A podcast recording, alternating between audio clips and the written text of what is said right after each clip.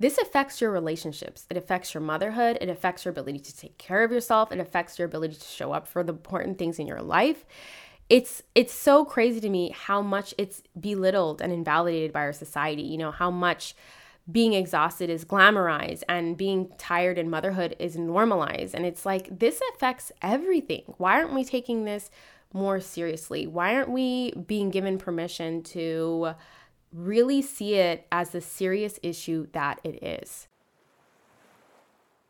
Hey, I'm Mia Hemstad. I'm a wife, I'm a mom of two kids, and I'm a trauma informed self care coach. I also live with diagnosed PTSD and depression. I started sharing my mental wellness journey online in 2017 when I was diagnosed with postpartum depression and anxiety. And since then, I've heard from hundreds of women who all struggle with the same thing putting ourselves last. This is a struggle that's keeping so many women burned out and unhappy, through no fault of our own, by the way. I've been working on my own healing as an abuse survivor since 2013. But when I became a mom, I really started to do the inner work of figuring out why I was putting myself last and how to start prioritizing myself for the first time in my life. This podcast is about sharing all of those lessons with you. So if you're interested in hearing honest stories, life advice, and inspiration that encourages you to make your health, happiness, and well being a priority, then definitely stick around. Welcome to your No Longer Last journey. Hello, and welcome back to the podcast. I'm so excited to have you here. this episode, for some reason, I debated whether or not I should make it because I thought well, you know what, this just reveals the problem and why we need to talk about it. I often think, oh, it's just me and this isn't a common problem people face, so why bother making this this episode? But if I look at the facts, every time I've talked about my nightmares, my chronic exhaustion, I always get a DM from someone on Instagram saying, Oh my gosh, you have nightmares? I have nightmares too. I just thought it was normal. I didn't know it was a symptom of PTSD. And then they start their own journey of pursuing a diagnosis of PTSD or learning more about that or sharing that piece of information with their healthcare professional. Because apparently, you know, when we don't think something's a problem, when we think it's just us, you know, just you, you're alone in it we don't even think to tell our healthcare professionals. Um, and it was actually telling my first psychiatrist back in 2019 that I had not, you know, daily nightmares, you know, nightmares every night that tipped the scale to her diagnosing me with PTSD because that is um, that's beyond anxiety, right? Um, so we're going to talk about that. We're going to talk about chronic exhaustion.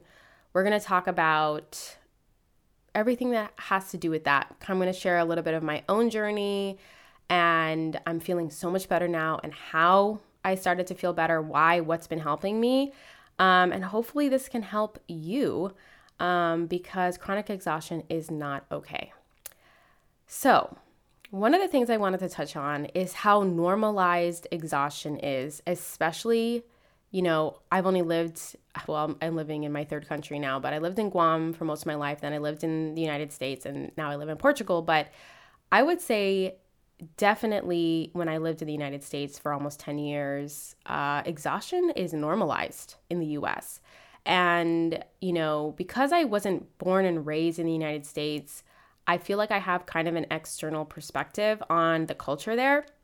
Because I grew up on an island which had a very laid back, mentality towards life, you know, very much like slow, enjoy your life, island life type of vibe. And then I go to the United States and people are like, they're like praising the people who stay at the office late. They're praising the people who got sick during finals week because they they pulled three all nighters in a row. Um, I know for me, when I went to university, I um, I graduated valedictorian. I was always the top of my class, and I almost got no sleep.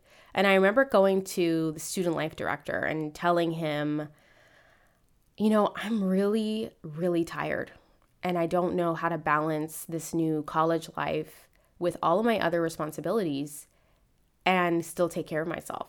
And all he said to me was, Mia, you're third in your class. This is amazing. Keep it up.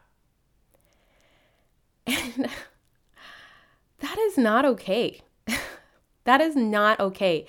That's continued this like roller coaster I was on that just resulted in a massive crash and burn in 2013.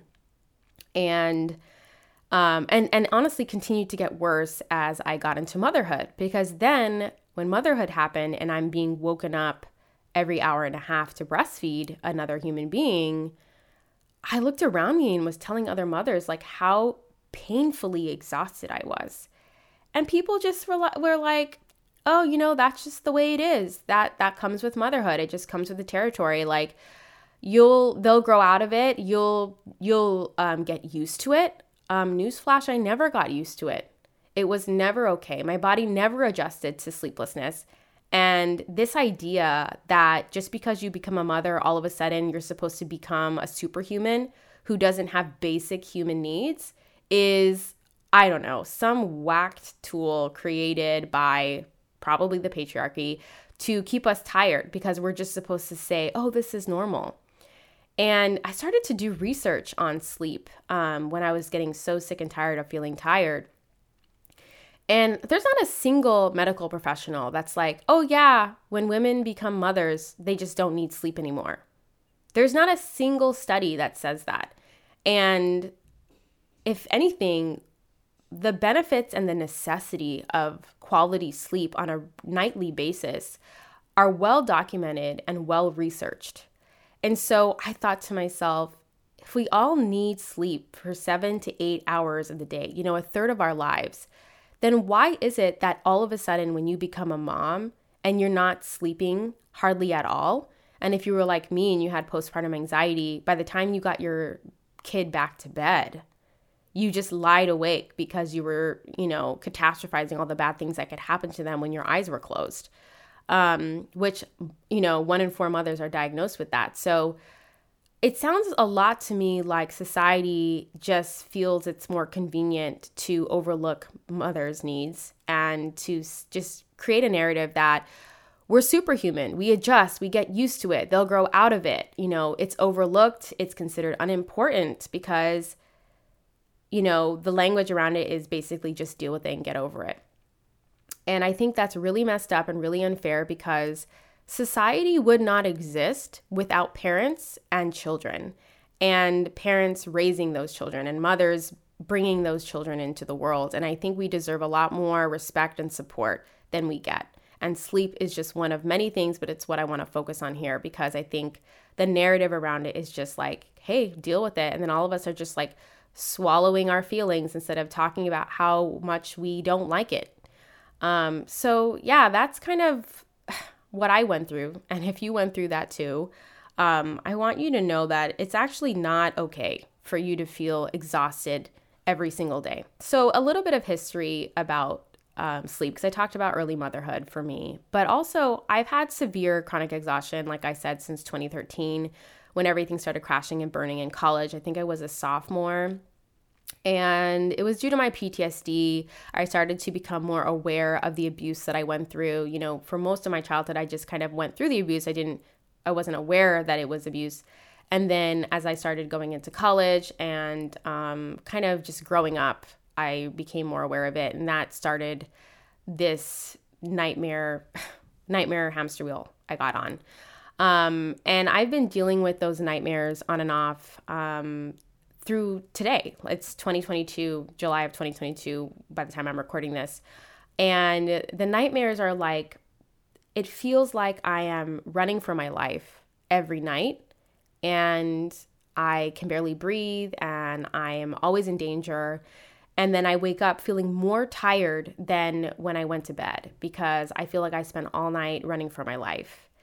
And it, it's it's not a fun way to live. Let's put it that way. And these nightmares got so bad that by February of this year, February, yeah, January and February, I just really felt like I was the end of my rope. I started having suicidal ideation again. My depression flared up. My anxiety became crippling again. I stopped posting on YouTube. I stopped posting on Instagram. You know, I really just needed to, you know, take my own advice as a coach and disconnect from everything else so that I could focus on what the heck am I going to do about this? Because again, like I don't think mental illness or any illness is just due to a lack of knowledge or a lack of action. Like, I've gone to so many professionals and none of them knew what to do with me. And the year prior in 2021, I had seen several psychiatrists who could not crack the code on how to help me to stop having these nightmares. So, you know, it wasn't due to a lack of effort, but like I was just really struggling. And so, yeah, I just want to say if you're going through something similar, because every time I talk about this, I always get some messages from people saying, like, I thought that nightmares were normal. Um, they're not normal. And they create this chronic exhaustion hamster wheel that it, that's impossible to get off of. And it makes existing so hard when you're that tired all the time, when thinking hurts, when you're trying to like make mental connections and you can't, or you're trying to remember what you were going to do and your forgetfulness starts getting worse and worse and you start to feel helpless to this exhaustion which just makes your anxiety worse and your depression worse. I stopped wanting to take my kids out by myself. I always needed my husband to come with us because i was worried that i would disassociate which is one of the common symptoms that happens when I'm exhausted. And if you don't know what disassociation is, it's basically when you are physically present, but mentally and emotionally you are not. You're numb, you are kind of spaced out, you're in another dimension. It feels like you're kind of just walking through your life, but you're not really in your life. And this just made me so much more depressed because my kids are growing up right before my eyes and my life is happening right around me, but it's like I could barely touch it or feel it or remember it. Um, you know, lack of sleep erodes your ability to form memories. And that was making me really depressed and anxious as well. So it just was not a good time. And when I moved to Portugal in March, in March and April, you know, we were supposed to be scouting neighborhoods, you know, on our feet all day long, checking out different places, touring around. And we would do one thing and I would be so exhausted we needed to go back home. And I'm like, this is not how we're supposed to be spending our time in a new country. We need to figure out where we're going to live. We need to figure out what we're going to do. You know, my husband and I are still working. So, you know, it's not like it it's not just like, "Oh, I'm tired, it's inconvenient." It's like this affects your relationships. It affects your motherhood. It affects your ability to take care of yourself. It affects your ability to show up for the important things in your life it's it's so crazy to me how much it's belittled and invalidated by our society you know how much being exhausted is glamorized and being tired in motherhood is normalized. And it's like this affects everything. Why aren't we taking this more seriously? Why aren't we being given permission to really see it as the serious issue that it is? So starting in may I have started to feel a lot better. Finally, for the first time in almost nine years, I my nightmares and my chronic exhaustion have eased up significantly. And, you know, if we were rating this on a scale of one to 10, one being, you know, feeling like you didn't sleep at all and feeling horrendous when you wake up, and 10 being feeling absolutely perfect, I'm averaging about a six and sometimes a seven. And I still have my one and two days where I'm like, I feel horrible, but they're like three times a month instead of being every day of the month, which is a massive improvement. And so I want to talk more about what helped me improve my sleep after we take a quick break. Have you ever gotten a little time to take care of yourself and then you're instantly overwhelmed with what the heck you should do first? Yeah, I used to feel that way too. I call that self care overwhelm, which leads to decision fatigue and results in you not taking care of yourself in the way that you really need to feel nourished and filled up. This used to be a constant problem for me back when I had my second baby, and that's when I created the 4B self care framework to help my exhausted mom brain figure out what I needed to do to take care of myself with the small pockets of time and energy that I had. In this framework, there are four types of self care basic, boring, brilliant, and bougie. In my new mini course, I teach you about these four types of self care. I show you how to prioritize, and I give you a printable to plan out your self care over a 30 day period to help you go on your own journey of self discovery to figure out what you really need to feel healthy, happy, and taken care of. You can get this mini course completely for free on my website at miahemstad.com forward slash course. I'll have it linked in the show notes as well. Okay, welcome back. Um, so, we're going to dive straight into what has been helping me improve my sleep. Why did I go from a one and a two every day to now being an average of a six and a seven?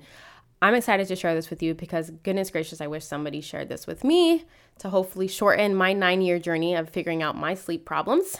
So, I'm going to dive straight in, okay? Medication. There's so much stigma around mental health medication.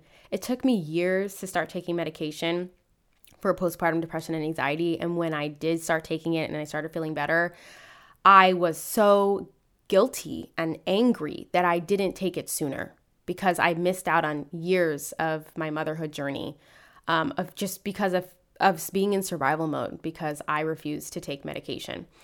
And again, the same thing happened with sleep. I just felt like, oh, you know, it's motherhood. Motherhood's exhausting. That's what we hear. And I was dismissing and invalidating myself. I was dismissing and gaslighting myself. And I wasn't really validating and acknowledging that it's not normal and it's not okay. And even if it is normal, even if something is, you're told something is normal, I just want you to know if you don't like it, that's enough reason for you to get help with it. That's enough reason for you to change it. Why do we need to endure suffering just because other people are suffering? It's just, you can't help other people with their suffering if you're suffering. That's just the bottom line. And so it's just like for so long, like learn from my mistakes. For so long, I was just like, well, you know what? Maybe I'm just tired because being a parent is hard and I just went through a two year pandemic and I just moved internationally and et cetera, et cetera. But if I really took a step back and acknowledge that I have been struggling with my sleep since 2013, I deserve some help. I deserve to feel good. I want to pass that on to you. And medication is something that we don't talk about enough because it's so stigmatized. And it's funny how when I have a migraine, I will take ibuprofen. You know, when I have any other health issues, I take medication for it that's prescribed by the doctor. Um, you know, I had like a skin issue um, and a dermatologist prescribed me something and I used it right away. But I am losing my life to chronic exhaustion and nightmares and I won't take anything for it, right? And this is, isn't to say I've never taken anything at all. I have tried about eight different medications in the course of my mental health journey so far. But I honestly, looking back, I I wish I didn't give up so soon. And medication, it's really tough being on it and trying to find what works. But I just want to say that, like, it's, you don't have to be dying to finally seek mental health treatment um, you know, medication. It just, it, I think we need to break that stigma. And I do have that stigma internalized in me still. Even though I try to talk about medication online, I talk about taking medication, I still deal with my own internalized stigma that I'm constantly chipping away at all the time. You know, I have to remind myself that, like, in my family, there's nobody I talk to who takes medication for their mental health. And maybe there are people who are taking it, but nobody talks about it, right? So when I'm scared or hesitant to try medication, there's nobody I can call. There's nobody in my family or friend group that I can call and be like, hey, like, you know, what's it like being on anxiety medication? Is it helping you? Like, there's nobody I can call. And that's why one of the things I love about the support group I host every month is like, somebody inevitably starts talking about like their medication journey, whether they started a new one, they're tapering off something, or they finally found something that works. It's just like, it just makes me exhale because I'm like, oh my God, it's so nice to have a space where people are just like talking about medication because it doesn't happen. And this is the biggest reason why I'm feeling better. Like, I'm not even going to discount it. Like, this is huge. And I was really hesitant to try meds again because I have had a lot of negative experiences. Like I said, I've tried eight. And also, I want to acknowledge that maybe you're open to medication, but it's really freaking expensive to take medication. Last August, I decided I'm going to go on meds again, and I worked with a psychiatrist. But I was on a medication that was like typical for PTSD patients. And I was like, okay, fine, let's try it. And it's a medication that you have to start at one milligram and slowly work your way up to 11 milligrams per day. And every bottle of medication cost me like, I don't know, 20 bucks. And every visit with her was like 40 bucks. And that stuff adds up quickly, especially when you're tapering up and you need like the half doses and the quarter doses and like all this stuff, right? and my insurance was about to expire and just like all of these factors, right? That plays into it. So, you know, if you're also feeling resistant to try meds because it's not just like a, you know, getting penicillin and you're done. It's a it's a long-term commitment and it's it's a process of trial and error that costs money. And so, you know, I'm not saying this to scare you. Definitely like hopefully this prompts you to actually like get the data and look at your budget and and also evaluate the pros and cons like yes maybe it's expensive for you to like budget in going on a medication journey of trial and error but maybe it's more costly to you to keep ignoring your health and i wish i had somebody encouraging me to just like make the investment to see myself as an investment. Because even though i coach people through this I still have so much money trauma that is like a weed that's grown for, you know, 20 years. And it's going to take me probably 20 more years to uproot that weed because I deal with it in one area and it shows up in another and then in another. And, you know, I'm in therapy right now and I'm always, almost always in therapy. Um, and, you know, it, it's tough. So I want to acknowledge that. But, you know, I just really didn't want to waste any time telling you, like, if you just meditate before bed, all of a sudden your nightmares will go away. Definitely consider how serious it is. Look at how long you've been dealing with this. Look at how much it takes away from your life. The problem is we get in a we kind of get into a rhythm of dealing with pain and we normalize it for ourselves and we go this is just the way it is. And then we cut ourselves off from finding solutions or thinking about how maybe things could be better. And I just want you to know that I'm feeling a lot better. I'm feeling so much better it's July now and I started feeling better in May. So I have, you know, 60 full days under my belt of being on this medication and feeling so much better. So I just really wanted to emphasize that. Another thing I want to say is that, you know, I approached medication differently this time, you know, from a mindset standpoint. I knew that I needed to come into a relationship with a new psychiatrist here in Portugal um, with more information. You know, every time I've gone to a psychiatrist, they kind of look at my diagnosis from like three years ago and they're like, oh, here's the treatment protocol for your diagnosis. This new psychiatrist that I saw in Portugal really focused on my day to day struggles. He wanted to know what am I feeling and going through symptomatically every single day, and how can we address those symptoms? And yes, I know some people are like, oh, yeah, medication only deals with the surface level symptoms. It's a band aid. Sure, but that band aid might keep you from being suicidal. And isn't that doesn't that have value? Like every tool has its purpose and medication has a purpose and let's lean into that. So one thing i did that i think really helped me get on the right treatment plan was i started to really pay attention to my symptoms and rating my sleep every single day. Like literally in a scale of 1 to 10 every morning when i would wake up i would rate my sleep and then I would write down like how I felt that morning. Like, did I have jaw pain? Did I have a headache? Was I clenching? Um, did I feel stressed that morning? Like right when I woke up. Um, sometimes I would jot down a few things about my nightmares, and I found like a theme and just different pieces of data so that when I saw my psychiatrist, I had all this information because we all know how hard it is to communicate your needs and advocate for yourself with a doctor when it's about a mental health issue because you're so exhausted you can barely remember what you ate for breakfast, let alone how your sleep has been over the last 90 days, right? So for 30 days, I think roughly, you know, it wasn't perfect. I I um, wrote down my symptoms, I rated my sleep and like how I was feeling day to day. That was that was key and I think it helped my doctor, my new psychiatrist um, choose a medication that actually was going to work for me. So that was really, really helpful. And then the next thing that helped me, because I'm not going to discount this, is knowing what I needed in a bedtime routine. I do have some sort of a routine. It changes up a little bit each day. It's kind of a loose routine, but I do do something every night for bedtime. And I think people can get carried away with bedtime routines. So that's why I emphasize knowing what you need. Um, because if you don't know what you need, in a bedtime routine, you're gonna just feel pressure to do literally everything every person recommends. Um, I mean, like, for instance, there's this amazing researcher, sleep researcher named Dr. Matthew Walker, and he wrote a book called Why We Sleep. I absolutely love it. it has amazing content in it. You know, he gives like every single research backed tip and tool for a bedtime routine. That doesn't mean you need to do all of them, okay? Um, so it's uh, important that you practice some self awareness here. So I started to look at what was preventing me from going to sleep? Like, why was I resisting it? Why was I going to bed so late? Why was I not getting good rest, like aside from the nightmares? And then I was going to look at those struggles and try to choose rituals and self care practices that would address those issues. So I realized one of the things is I am pouring out all day in my work and to my kids. And so I didn't want to go to bed after they went to bed because I feel like I got no me time, right? Throughout the day. I think it's called like revenge procrastination or bedtime procrastination, you know, and that's normal. So I accepted that about myself, but I also knew that I didn't need, they go to bed at eight, my kids. Why do I need to go to bed at 2 a.m.? That's like six hours later. And then I'm exhausted and grumpy the next day.